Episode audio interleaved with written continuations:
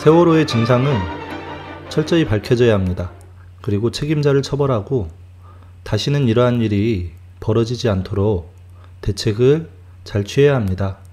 잊지 않겠습니다. 그리고 꼭 행동하겠습니다. 메이데이 15회 시작하겠습니다. 이번 방송은 전 회와 마찬가지로 또 두 분을 모셨는데요. 우리 늘 함께하는 어, 구철의 동지와 저번에 이어 어, 연이어서 이렇게 출연을 해주셨습니다. 한선희 동지 모셨습니다. 인사 부탁드리겠습니다. 예, 반갑습니다. 구철입니다. 안녕하세요. 한선희입니다. 네, 반갑습니다. 어, 밖에는 장맛비가 추적추적 내리고 있는데 어, 한선희 동지는 우리 청취자 여러분들께서 아직은 잘 모르는 분들이 많이 있으실 테니까 인사를 다시 한번 부탁드리겠습니다. 예, 저는 충남 지역 노조 서천군 지부 지부장을 맡고 있는 한선희라고 합니다.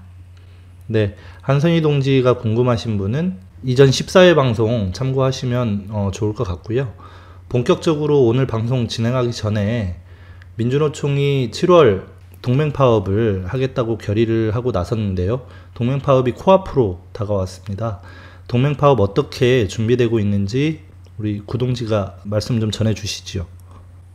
지난 6월 12일 9차 중집 회의에서 어, 청년맹이 6.28 총궐기와 7.2 동맹 파업을 결의했죠. 네.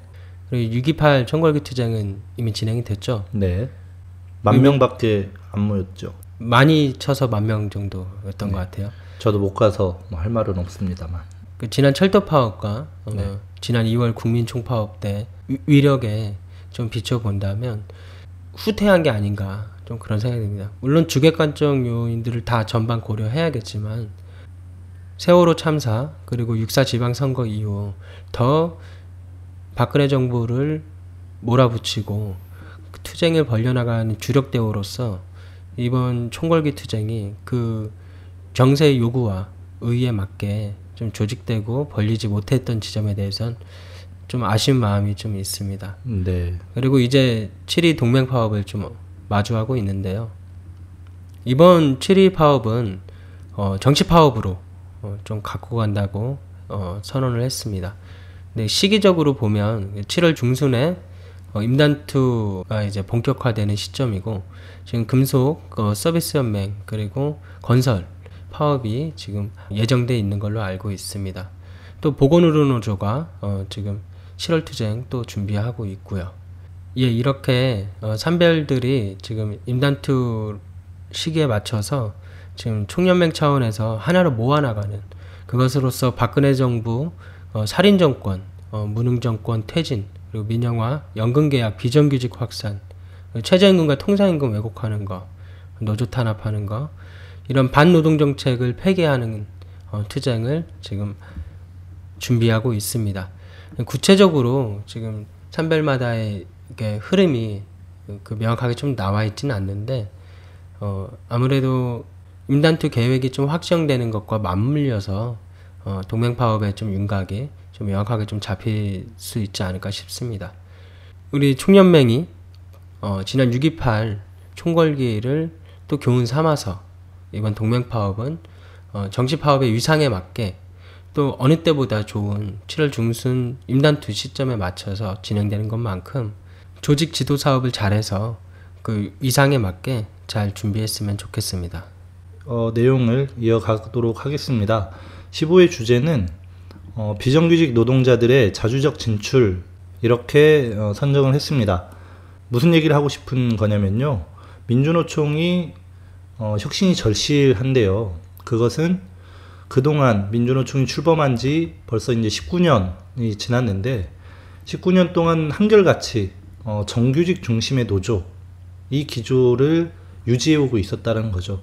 구호로서는 비정규직 철폐, 비정규직 차별 철폐, 비정규직의 정규직화를 주장했습니다만 외침은 있었으나 내용적인 안받침은 어, 되어 있지 못했다라는 거고요. 그렇기 때문에 민주노총이 비정규직 노동자들에 의한 비정규직 싸움이 어, 되는 것이 민주노총의 이제 혁신이 아니겠는가 어, 이런 생각을 합니다. 그래서 비정규직 노동자들의 자주적 진출만이 민주노총의 혁신이라고 이제 말을 할 수 있을 거라고 보고요. 그런 민주노총의 혁신을 다그치자는 취지로 어, 이번 주제를 선정을 해봤습니다.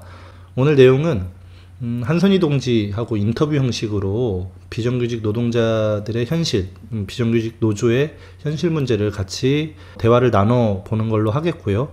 그 전에 현황 문제를 우리 구동지께서 좀 조사를 하셨잖아요. 네. 어, 간략하게 좀 말씀 좀 해주세요. 한국 사회 1,700만 노동자 어, 크게 이렇게 표현을 하는데 그 통계청 자료에 좀 비춰보면 정규직과 비정규직 비율이 1.2%밖에 차이가 안 나더라고요. 음, 네. 정규직이 1.2%더 많은데 네. 어, 아주 근소한 차이죠. 뭐 이게 그나마 비정규직이 더 많지 않아서 다행인가 모르겠네요. 예, 그만큼 지금 사회 양극화 또 이것을 대변하는 단어가 또 비정규직과 양극화. 근데 이제 조만간에 이 추세는 어, 넘어설 것으로 좀 보여집니다. 네. 근데 이 비정규직이 이만큼 노동의 절반의 노동자가 되어 있는데 실제 80만 민주노총의 비정규직 조합원은 얼마나 있는가? 또한 민주노총이 아니더라도 또 다른 노조에도 얼마나 비정규직들이 노동조합을 통해서 자기 권리를 실현해 나가고 있는가 생각하지 않을 수 없습니다. 그것의 단서가 되는 게 한 노조 조직률이 아닐까 싶은데요. 그 정규직 노동자 조직률이 지금 19.9%, 네. 비정규직은 1.7%밖에 안 됩니다. 네. 그 노동자 수는 거의 반반인데 노조 조직률에서는 거의 뭐 어, 17배, 17배 정도 되지 않나 싶습니다. 그리고 정규직 비율이 92.2%, 비정규직 비율은 7.8%로 정규직과 비정규직의 조합원 수는 160만 명의 차이가 나고 있습니다. 그만큼 우리가 지금 노동운동 강화를 위해서 어디서부터 힘을 집중시키고 돌파해 나갈 것인가 하는 그런 과제를 찾을 수 있다고 생각이 듭니다. 비정규직이죠. 비정규직의 열악한 처우 또한 억압당하는 권리 한국 사회에 보편화된 이제는 보편화된 노동자의 현실 이러한 수치가 지금 우리 민주노총이 무엇에 힘을 집중하고 노동운동의 활로를 열어나가야 되는가의 과제를 반추해 준다고 생각이 듭니다.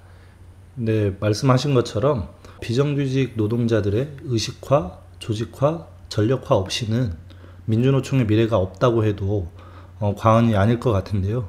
실제 하종강 성공회대 교수에 따르면 20, 30대의 80%는 비정규직으로 취직을 한대요. 그 말인즉슨 정규직의 대부분은 40, 50대인 거고 젊은이들은 이제 비정규직이다 보니까 그럼 향후에는 현재는 1% 어, 정규직이 많지만 조만간 이 비율은 역전될 수도 있다. 예. 어, 이렇게 좀 해석을 해도 무방할 것 같습니다. 어, 저도 30대인데 비정규직입니다. 무계약직일 뿐이죠. 저는 왜 40대인데 비정규직일까요? 예. 아 그렇군요. 근데 20대, 30대 비정규직이 많은 것처럼 또 50대, 60대 비정규직도 엄청나죠. 저의 그렇죠. 50대 모습도 비정규직이 안 되겠죠. 예. 정규직화. 어, 세상 바꿔야죠. 예.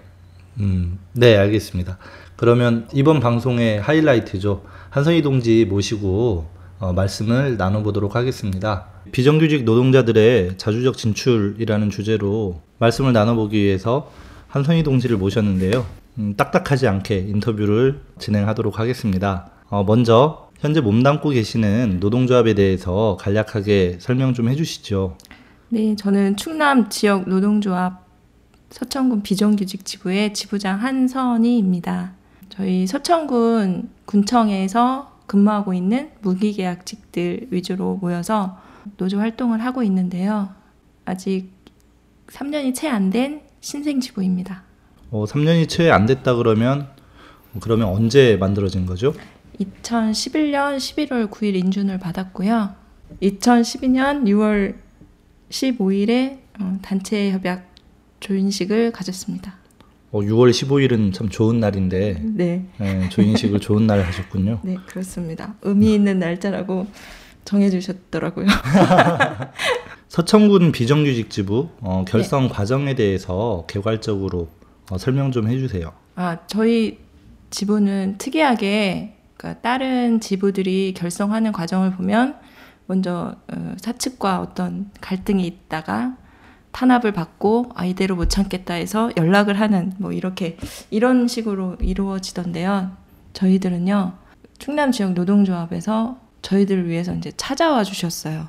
그래서 먼저 어, 문자로 연락도 받고 전화로 연락도 받고 이렇게 해서 되게 어, 왜 노동조합에서 우리를 이러면서 어, 반신반의하고 있다가 네. 어, 공무원 노조가 저희 서천군 같은 경우는 되게 활성화돼 있고 강력하게 투쟁을 아, 하시고 전국 공무원 노동조합 말씀하시는 네네네. 거죠? 아, 네. 어, 전국 공무원 노조 서천군 지부 네. 예. 되게 탄탄한 조직이어서 그쪽 그 지부장님하고 이제 원래 약간의 친분이 있었는데 음. 그 공무원 지부장님께서 민주노총 산하에 있는 지역 노조고 어, 좋은 조직이다 믿을만하다 음. 막 이렇게 얘기를 해주셔가지고 첫 모임에 이제 나가게 됐고요. 네. 어, 그렇게 해서 이제 그 지역 노조에 대한 거 이제 설명받고 비정규직 노동자들의 그 아픔을 나눠주시는 그런 노력을 저희들이 이렇게 베풀어 주시는 거를 고맙게 받고 조직을 하려 했으나 아, 예, 네. 그게 좀 이제 저희 지역이다 보니 아름아름에서 들어오신 분들이 많아서 네. 조직하기가 맨 처음에는 쉽지가 않았고 아름아름 들어왔다는 건 입사 자체를 그렇죠. 아, 예, 네. 그뭐 공채나 뭐 이런 걸 거치지 않고 아, 예, 네. 그런 식으로 이제 많이 들어온 터라 아. 예. 그렇습니다. 그래서 조금 어, 조직하기가 어려웠었는데요. 이제 일단 조직을 해보자 하고 모였는데 이제 각 부서별로 이제 조직 연락체 이렇게 모이게 됐는데 보건소 같은 경우는 이제 다른 동지가 갑자기 그 연락체였던 동지가 바쁜 일이 생겨서 제가 그 자리에 나가게 됐습니다. 그런데 그게 그게 연이 돼서 어, 지부장까지. 그래, 요약하면 충남 지역 노동조합이 비정규직 노동자들을 전략 조직화를 진행을 했고 전국 공무원 노조 서천군 지부. 그러니까 정규직들이 비정규직 노동자들 조직화에 많은 도움을 줬다. 그렇죠. 네. 음, 그러면 이제 말씀으로만 이렇게 들으면 가장 이상적인 형태로 어, 노동조합이 이렇게 조직됐다. 뭐 이렇게 좀 이해를 해도 되는 건가요? 네, 아름다운 만남. 어 그러면 어, 아름아름 이제 들어온 이런 한계점들에 대해서도 말씀을 해주셨는데 어 비정규직 으로서 어, 노동조합을 이제 결성하는 과정에서 어려움이 뭐 그것뿐이었겠습니까? 어, 많이 있었을 텐데 특히 이제 노동조합 결성 과정에서 비정규직이라는 이유로 힘들었던 이런 부분들이 있다면 말씀을 좀 해주셨으면 좋겠습니다. 어, 일단 저 같은 경우도 그렇고, 그러니까 민원인 응대를 하는 파트들이 아. 많이 있기 때문에, 네네. 그러니까 그 일이 곧 자기인 거예요. 모든 사람들이. 그러니까 내가 있지 않으면 일이 안 된다 이런 음. 생각을 음, 어떻게 보면 되게 책임감 있고 좋은 것도 같은데 그걸로 인해서 우리들의 권리를 찾지 못하는 그 독이 돼버리는 현상이 음. 있더라고요. 그래서 네. 어, 이렇게 정규적으로 저희들 같은 경우는 한 달에 두 시간씩 시간이 주어져도 그 자리에 나오지 못하고 아 자- 조합원 교육 시간을 예, 예, 말씀하시는 예. 거죠. 그게 딱 권리가 주어져 있는데도 불, 불구하고 그 권리를 영위하지 못하고 서로 눈치 보느라고 그러는 경우도 많이 있고 또 다른 이제 파트 같은 경우에는 조직적으로 센터장이나 어, 센터 소장들이 못 가게 하는 음. 경우도 있고 정규직 공무원들이 또못 음. 가게 하는 경우도 있고 뭐 이런 식으로 그런 점이 좀 음, 그런 한계 에서 벗어나지 못하는 동지들이 아직도 많이 있는 것에 대해서 좀 그게 그 어렵습니다. 자기, 자기 업무에 대한 책임감이라고 표현을 해주셨지만 결국은 이제 직장 상사에 대한 눈치를 많이 본다. 이렇게 좀 이해를 해도 되는 건가요? 음. 아직까지는 음. 네, 그런 것 같습니다. 그리고 네. 공무원들, 정규직들이 이제 눈치를 보고 노골적으로 못 가게 하는 그것도 일종의 이제 부당 노동 행위일 텐데요. 현실은 이제 법보다 주먹이 가깝다고 부당 노동 행위로 고소 고발 하는 데 있어서도 조합원들이 많이 어려움을 겪겠어요. 그렇죠. 이제 누구의 며느리고 누구의 음. 자식이고 막 이런 게 얽혀 있다 보니 끝까지 자기 권리를 주장하지는 못하는 상황이 많이 있죠. 아, 저분이 나랑 어떻게 되는데 네. 평판이 되게 중요하고 또 그런 것 때문에 잘 움직이지 못하는 경우가 있더라고요.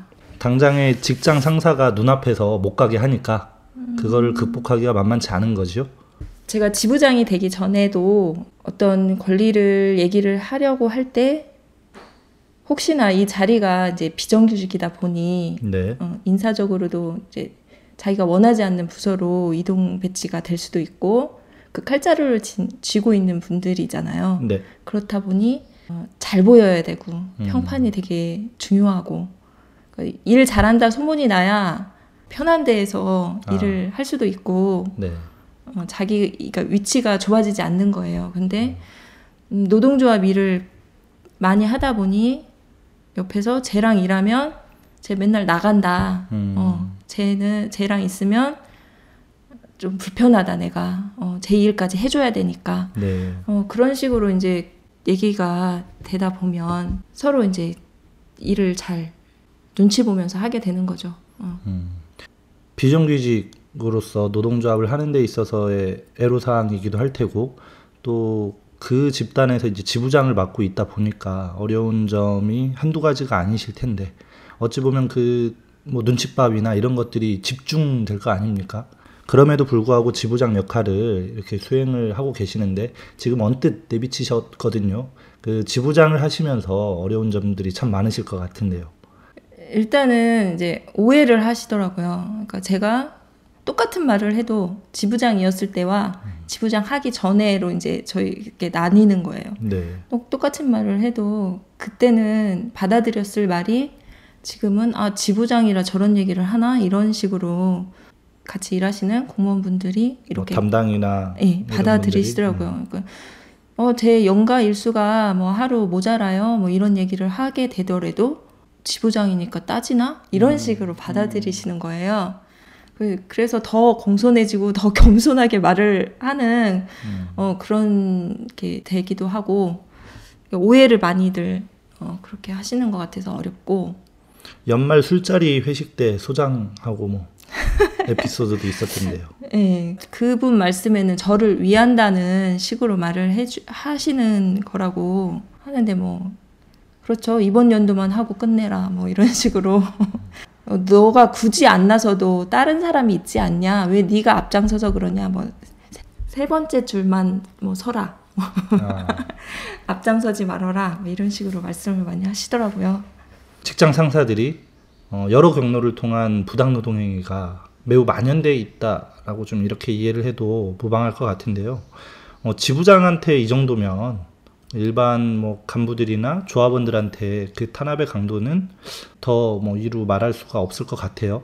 음, 마저 이어가면 어, 우여곡절 끝에 비정규직 노조를 결성을 했고 어, 이제 말씀 들어보니까 임금 및 단체 협약도 이제 성과적으로 이렇게 체결이 돼서 어, 3년째 진행을 하고 계시는데 노동조합을 결성하고 나서 이렇게 근무 조건이든 형태든 어떤 것들이 달라지셨는지 말씀 좀 해주시죠. 일단은 제일 가장 중요했던 게 호봉제였어요. 저희들이 1년을 일하나 10년을 일하나 똑같은 임금을 받아오던 것을 어 이제 첫 해 임금 협상 하면서 호봉제로 바꾸는 놀라운 성과. 음, 그래서 이제 20년 넘으신 이제 그 동지들께서 많이 위로를 받으셨죠. 그리고 이번에 33년 거의 35년 예, 하시고 퇴임하신 동지가 계셨는데 아, 네. 예, 이제 그 전에는 상상치도 못할 이제 퇴직금을 받아서 어, 나가시게 되고 그리고 또 이제 이번 연도에 이제 임금 협약은 어, 직종 간 차별이 없는 단일 네. 호봉제 체계로 음. 어, 갔어요. 이제 네. 그 전에는 법에도 없고 어떤 기준도 없던 그 직군 분류가 있었거든요. 네네. 그래서 음, 어떤 뭐 기준안이 없대요. 그런데 그냥 사용하는 부서에서 정하는 대로 그 임의로. 예, 네. 그 직종을 나누어서 가나 다 뭐 이런 직군으로 저희 맨 처음에는 한 일곱 개 있던 것을 세 개로 줄이고 이번에는 그 세 개의 직군마저 이제 한 개로 네. 하는 예, 그런 단일호봉 체계를 가졌고요. 어, 그래서 이제 제일 맨 끝 직종에 있던 직군들이 어, 많이 혜택을 받았습니다. 아, 어, 지부장으로서 지부를 운영하면서 보람됐을 때도 있으셨을 테고 힘드셨을 때도 있으셨을 것 같은데 어, 언제인가요? 글쎄 보람되었을 때는 어, 일단은 이제 눈에 보이는 성과들에 대해서 어, 조합원들이 칭찬해주고 어, 음, 감사한 마음을 이제 조금만 문자라도 이렇게 보내주실 때 어, 어, 제가 뭔 일을 하고는 있구나. 어, 그리고 그래 그럴 때 칭찬해 주실 때 되게 고맙고 감사하고요. 음, 그리고 힘든 점은 일단은 그러니까 저의 의도와 상관없이 어, 어떤 일을 이제 추진해 나갈 때 반대하시는 분들이 이제 꼭 생기게 어, 마련이잖아요. 그렇죠. 네. 근데 이제 그거를 이제 그 해결해 가는 과정에서 그런 점이 되게 어렵더라고요. 저의 생각을 주입하는 게 옳은지 아니면 그분들의 생각을 존중해서 뭐 다른 대안을 마련해야 되는지 음, 어 그렇게 그거를 가름 가늠해서 판단해서 나아가기가 지금 되게 어려운 것 같고 그러니까 저의 틀에 그분들을 너무 맞추는 건 아닌가. 그래서 그러니까 제가 아직 모르는 상황이라 뭐, 뭐 많은 걸 알고 있으면 판단하기가 더 좋을 텐데 그런 거에 대해서 약간 좀 두렵기도 하고 이해시키는데 좀 어렵기도 하고 그렇습니다. 지부장을 결심하시게 된 특별한 계기가 있으셨던 것 같은데 청취자 여러분들과 좀 공유를 하고 싶은데 아, 저는 그러니까 그냥 아줌마 였어요. 아무것도 모르고 노동 뭐 이렇게 운동을 해본 적이 없었는데 지부가 결성이 되고 났는데 교섭할 사람이 없다는 거예요. 네. 그렇게 하면 어, 단체 교섭이 물 건너 가는 거고 그러면 이제 지부가 흐트러진다 이렇게 말씀하시더라고요. 담당하시는 국장님 오셔서 교섭위원이라도 좀 해주실 수 없겠냐 이제 말씀을 하셔서 아는 것도 없고 정말 꺼다 놓은 보릿자루인데 괜찮겠냐 그래서 이제 교섭위원을 하게 됐는데요. 그 이후에 교섭위원이 세워지고 꾸려지고 나니 이제 사람들이 좀 뭔가 된다 이렇게 생각을 하시는 것 같더라고요. 조금 한 번 더 결의를 해주십사 이제 부탁을 하시는데 그때 상황에서는 정말 어, 어, 어떤 막대기라도 하나 꽂아놓으면 그걸 지표 삼아 모이지 않을까 이런 생각을 하게 돼서 막대기가 되고자 어, 표대가 되고자 중심에 서 있기만이라도 해야 되겠다 이런 생각을 해서 지부장 되기로 결심을 했습니다. 노동 운동을 이제 접해 본 적이 있는 게 예전에 이제 신졸 간호사였죠.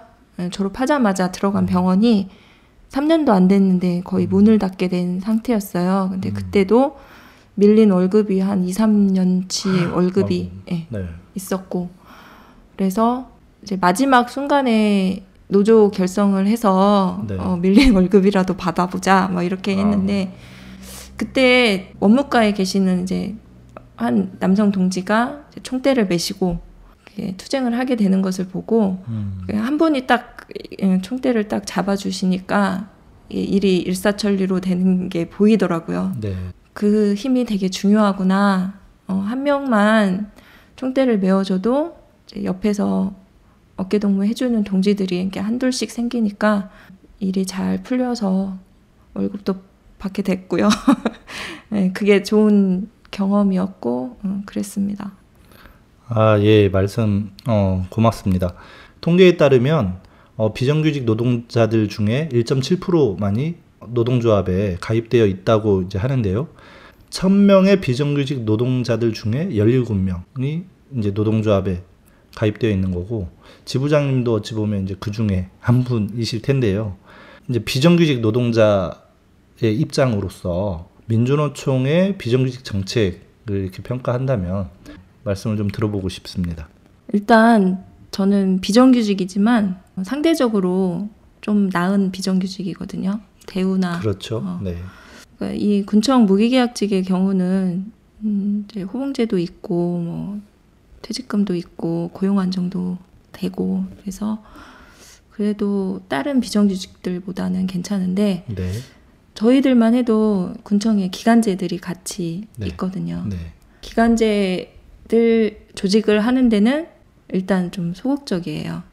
음, 민주노총이라는 큰 조직에서 그 기간제들에 대해서 어떻게 정책을 하시는지는 제가 피부로 잘 못 느끼겠고 일단 저희 이제 조합 간부들 사이에서도 기간제 조직하는데 음, 서로 이제 의견이 분분한 게 기간제까지 조직을 하게 되면 우리가 우리 앞가림도 못 하는데 같이 싸울 수 있겠느냐 음. 뭐 이런 걸 되게 우려를 하더라고요. 네. 음, 우리도 어려운데 기간제까지 우리가 받게 되면 우리도 곤란해진다. 내지는 기간제가 들어오게 되면 우리의 몫을 빼앗기게 된다. 이런 식으로까지 생각을 하더라고요. 네. 음, 좀 심한 표현이지만 개구리 올챙이적 시절 생각 그렇죠. 못하는 거네요. 네. 저희들은 분명히 공무원 노조한테 도움을 받아서 음. 이렇게 우리 지부를 세우게 된 건데도 그 기간제에 대해서는 넓은 품으로 이렇게 안아주지 못하는 현실이 있더라고요. 민주노총도 마찬가지로 정규직들이 훨씬 더 많이 있다 보니 어, 비정규직 관련하여서는 조금 외면하고 있는 게 아닌가 할 일이 너무 많잖아요. 네. 그래서 어, 그 일을 다 도맡으려면 너무 복잡하고 힘들어지고 어려울 것 같아서 어, 대책을 함부로 못 세우시는지 아니면 좀 더 이렇게 실천을 하시려고 생각을 하다 보니 신중하신 건지 음, 잘 모르겠으나 아무튼 좀 음, 미흡한 거는 사실이고 어, 현장에 있는 저희들로서는 이제 기간제 조직이 음, 시급한다고 판단이 되는데도 음. 이제 위에서 어떻게 해라 뭐 이런 지침이랄까요? 네. 아뭐 이런 게 없다 보니 저희들도 이제 현장에서 어떻게 조직해야 될지 하고 이제 고민이 많이 되는 상황입니다. 이제 민주노총이 어, 정규직 어, 위주의 정책이나 방향성이지 않나 이렇게 이제 보신다는 거죠. 그러니까 비정규직에 대한 구호나 그 연설 같은 거는 굉장히 많으신데 구체적인 예 그거는 네. 그러니까 목소리만 있고 어, 어. 내용은 없는 그런 것 같습니다. 예, 그렇다면 민주노총이 어, 구체적으로 어, 비정규직 노동자들을 위해서 어떤 역할을 해야 한다고 보시는지 어, 말씀 좀 해주시죠.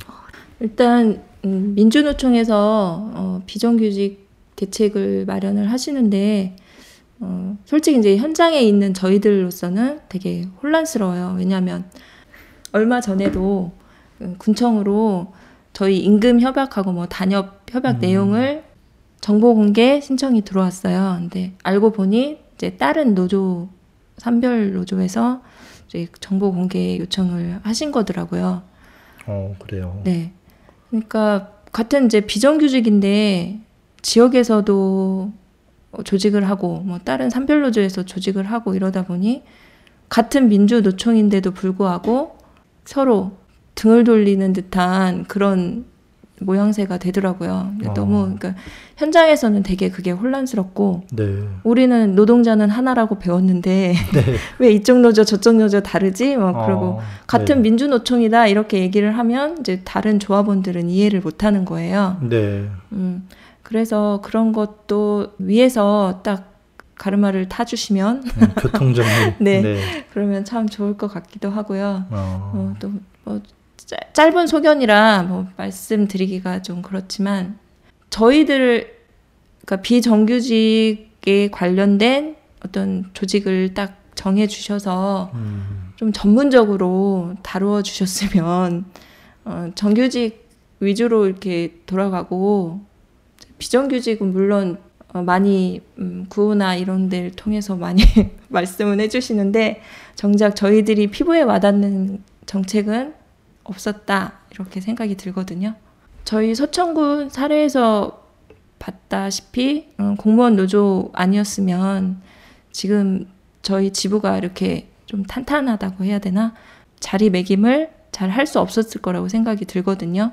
그러니까 정규직이 비정규직을 배려해주고 인정하는 어, 그런 모습이 되었으면 좋겠습니다. 예, 말씀 고맙습니다. 어, 그럼 마지막으로 7월 동맹 파업을 민주노총이 결의하고 있는데요.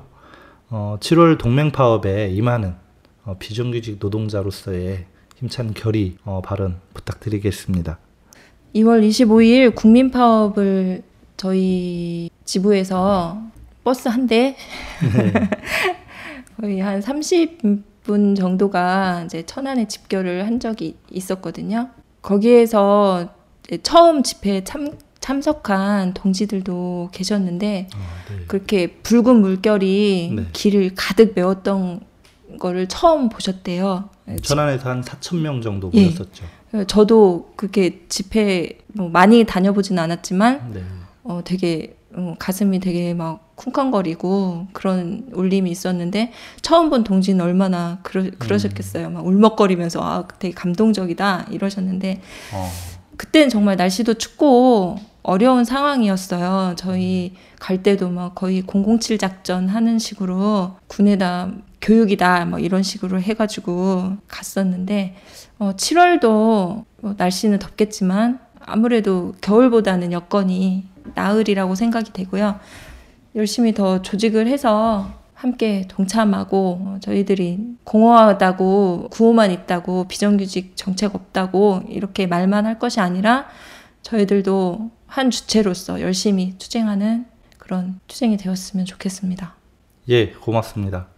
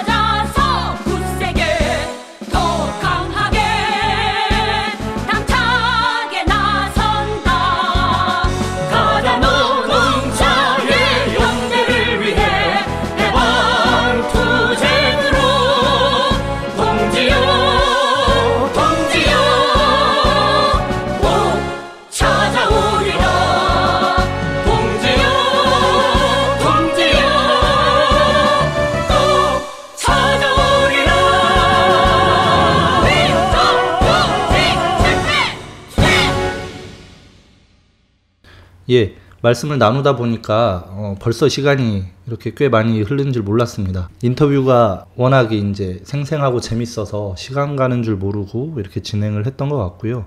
어, 정말 교훈적인 말씀 많이 들었습니다.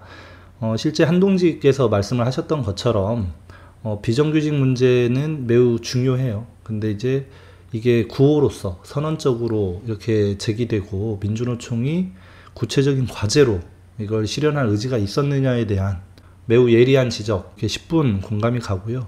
실제 민주노총의 혁신이라고 이야기하지만 서두에서도 이렇게 얘기를 했고, 그 다음 인터뷰 중에도 중간중간 나왔지만, 비정규직 문제를 해결하지 않고서는 민주노총의 미래는 없다. 이렇게 봅니다. 비단 민주노총이 무언가를 잘못해서 혁신해야 한다는 의미, 이것을 떠나서 민주노총은 비정규직 문제, 이것을 자신들의 사활적인 요구, 과제로 두지 않는다면 향후에 민주노총의 미래가 없다는 의미, 이렇게 이제 이해를 해도 될 것 같고요. 그러기 위해서는 아까도 말씀을 하셨지만 비정규직을 조직하는 단위가 너무 중구난방으로 이제 되어 있는 게 가장 큰 문제라고 어, 하지 않을 수 없습니다. 이를테면 산별노조가 비정규직을 조직하기도 하고 지역에 있는 지역 노조가 조직을 하기도 하는데 산별 노조가 한두 개가 아닌 게 문제고 또 한 지역에도 지역 노조가 여러 개인 경우가 이제 있어서 조직 문제, 조직 갈등 이런 게 일어나기도 하고요. 민주노총이 그것에 대한 체계 정리가 반드시 이제 필요한데요. 어, 여기서 이제 또 하고 싶은 얘기는 민주노총이 2016년까지 그 모든 지역 노조들을 해산하고 산별 노조로 이제 통합하는 어, 산별 노조의 완성을 이야기하고 있는데 저는 이건 민주노총의 옳은 방향이 아니라고 생각합니다. 그 줄기차게 이제 주장하는 거지만 전에 우리 1회 방송 때 권영길 위원장님 인터뷰를 하면서도 산별 노조 운동과 지역 노조 운동에 대한 말씀을 잠깐 나눴던 이런 기억이 있는데요. 산별 만능론을 우리는 꼭 경계해야 합니다. 산별 노조와 지역 노조의 어, 장단점이 있으니까 실제 산별 노조는 300인 이상의 사업장들, 정규직들을 조직하고 어, 집중적으로 교섭한다든가 이런 데 이제 유리함이 있는 거고 지역 노조는 중소형세 비정규직 노동자들을 조직하고 또 30인 이하 사업장들을 조직하는데 유리하다는 게 경험적으로 확인된 거 아닙니까? 그렇다면 산별 노조와 지역 노조가 시줄과 날줄처럼 엮여서 되어가는 방향이 민주노총의 발전 방향이 될 수 있을 것 같은데요. 여전히 민주노총 중앙은 어, 산별 노조 일방으로 가려고 하는 아쉬움이 좀 있어서 어, 그런 구조를 바로 잡고 조직 체계를 바르게 세우는 것이 비정규직 조직 사업에 무엇보다도 중요한 음, 시급한 과제가 아닐까 싶습니다. 음, 비정규직 노동자들을 조직할 조직 체계를 정비를 해야 합니다. 대기업 노조 중심의 산별 노조 체계로는 중소형세 비정규직 노동자들을 다 한 그릇에 담을 수가 없거든요. 그렇기 때문에 산별 노조와 지역 노조 운동에 대한 어, 고민을 심각하게 해야 돼요. 그것에 맞게 체계를 재정비하고 그 다음 민주노조 간의 복수노조 갈등 혹은 조직 갈등이 어, 더 이상은 생기지 않도록 민주노총에서 교통 정리를 잘 해야 합니다. 어, 이 문제를 뭐 집중적으로 부각하기보다는 과제에 대해서 이렇게 언급하는 정도로 하는 게 이제 좋을 것 같고요. 음, 그리고 이제 몇 가지 또 이렇게 강조를 하고 싶은 건 아까 한동지께서는 인터뷰 도중에 전국 공무원 노조, 즉 정규직들이 비정규직들의 조직화를 위해서 헌신하고 도움을 줬던 이런 긍정성을 위주로 말씀을 해주셨지만 그로 인해서 조직화에 성과가 있었던 거 아닙니까? 바꿔 말하면 다른 데서는 조직화의 성과가 나지 않는다는 이유는 정규직들이 비정규직들의 조직화를 위한 도움을 주지 않고 있다는 것에 대한 반증이기도 합니다. 무슨 얘기냐면 정규직들이 비정규직들을 자기들의 고용 보장을 위한 방패막이로 삼고 있는 경향은 여전히 존재하고 있고 정규직에 강력한 노조가 있다 손 치더라도 그것이 반드시 비정규직 노동자들의 자주적 진출로 연결되어지는 건 아니거든요. 미안한 얘기입니다만 금속노조 현대자동차 지부가 있지만 비정규직 노동자들 이분들의 처우와 삶이 근본적으로 바뀌지 않았다는 것은 우리가 많이 생각해 봐야 할 어, 그런 과제라고 생각을 합니다. 어, 끝으로 민주노총이 미조직 비정규 노조 전략 조직화를 위해서 200억 원의 기금을 조성한다고 합니다. 제가 이제 그 토론회에도 한번 참석해 본 적도 있습니다만 마치 200억 원 기금이 조성되면 노동조합 조직률 한 10%쯤 올라갈 것처럼 뭐 그렇게 이제 해요. 그래서 200억 원이 모이면 될 것처럼 이렇게 얘기합니다만 일부에서는 200억 원 모금이 잘 될 거냐 하는 뭐 그런 의문을 제기하기도 합니다만 200억 원이 모이냐 안 모이냐는 별로 중요하지 않다라고 생각을 합니다. 문제는 그에 대한 올바른 수단과 방법이 제시가 돼야 하는데 민주노총이 그것부터 했으면 좋겠어요. 어, 돈을 모으겠다 이러한 선언보다는 어떠한 그 전략적 방향과 어떠한 내용을 가지고 비정규직 노동자들을 어, 의식화하고 조직화하고 전력화할 것인가 그에 대한 계획을 세워야 한다고 보고요. 아무래도 현식이 가장 절박한 게 우리 비정규직 노동자들 아닙니까? 민주노총이 어, 총파업 투쟁을 성사시키고 총궐기든 혹은 동맹파업이라는 이름이 되었든 그 대중적인 어, 항쟁으로 만들어 나가기 위해서는 가장 억압받고 탄압받고 어, 현실의 삶의 요구가 가장 절박한 비정규직 노동자들을 조직함으로써 어, 그들을 전력화해서 그들이 길거리로 나갈 수 있도록 추동의 내므로서 저는 가능할 수 있다고 생각을 하는데요. 그 길에 민주노총이 부디 옳은 전략과 전술로 옳은 노선과 방향으로 어, 나아가길 바랍니다. 어, 마치기 전에 우리 한동지 향후에 또 언제 이렇게 초대하게 될지 모르는데 고정 출연은 아니었어요? 어, 고정으로 할지 안 할지는 어, 향후 방송을 좀 보고 우리 김 기자님하고 경쟁을 하셔야 하니까 그 방송 녹음에 같이 참가하셨는데 어, 소감 한 말씀 듣고 마치는 걸로 하겠습니다. 방송에 누를 끼친 게 아닌가 싶어서 너무 죄송스럽고요. 그래도 이제 방송 준비를 하느라 조금 생각을 해 보긴 했는데 앞으로 비정규직의 한 사람으로서 어, 제 역할을 잘 할 수 있도록 기둥이 될 수 있도록 어, 열심히 공부하고 노력하겠습니다. 투쟁. 네, 투쟁 메이데이 15회 방송 마치겠습니다.